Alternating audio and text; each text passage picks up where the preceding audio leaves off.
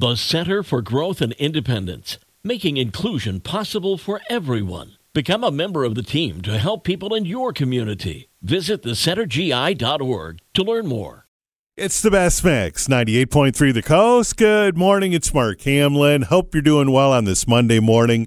Today, President's Day, so all the folks at the post office have the day off. All the federal buildings closed today, too. It's going to be sunny and nice for them for their day off. Today's high to be 45 and then uh, 55 by Wednesday. We'll get the full forecast coming up in just a minute. Right now, it's time for your daily dish. And a Chicago sandwich shop called All Too Well is celebrating Travis Kelce and Taylor Swift's romance with a sandwich.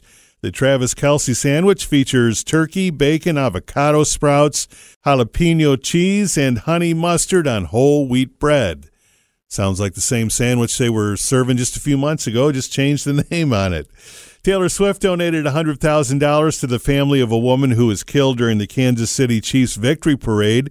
Elizabeth Lopez Galvan was one of 23 victims struck by gunfire during the celebration. Swift made two $50,000 donations.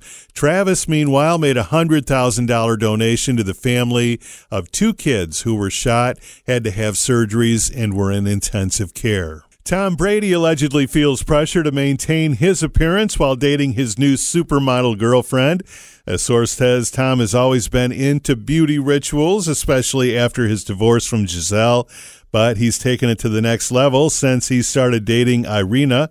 She's almost a decade younger and absolutely flawless, so he puts a lot of pressure on himself to have perfectly smooth skin like she does. Word is that he's gone to a dermatologist for some work. His friends are giving him a hard time, saying, Come on, man. You're what now, 46 years old? Los Angeles police are refuting Sharon Stone's recent claim that she was told to evacuate her home during the 1994 O.J. Simpson chase.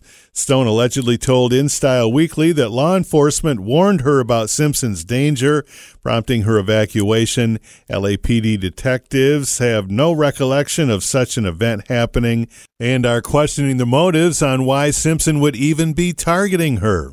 And that's your daily dish for this Monday morning on 98.3 The Coast.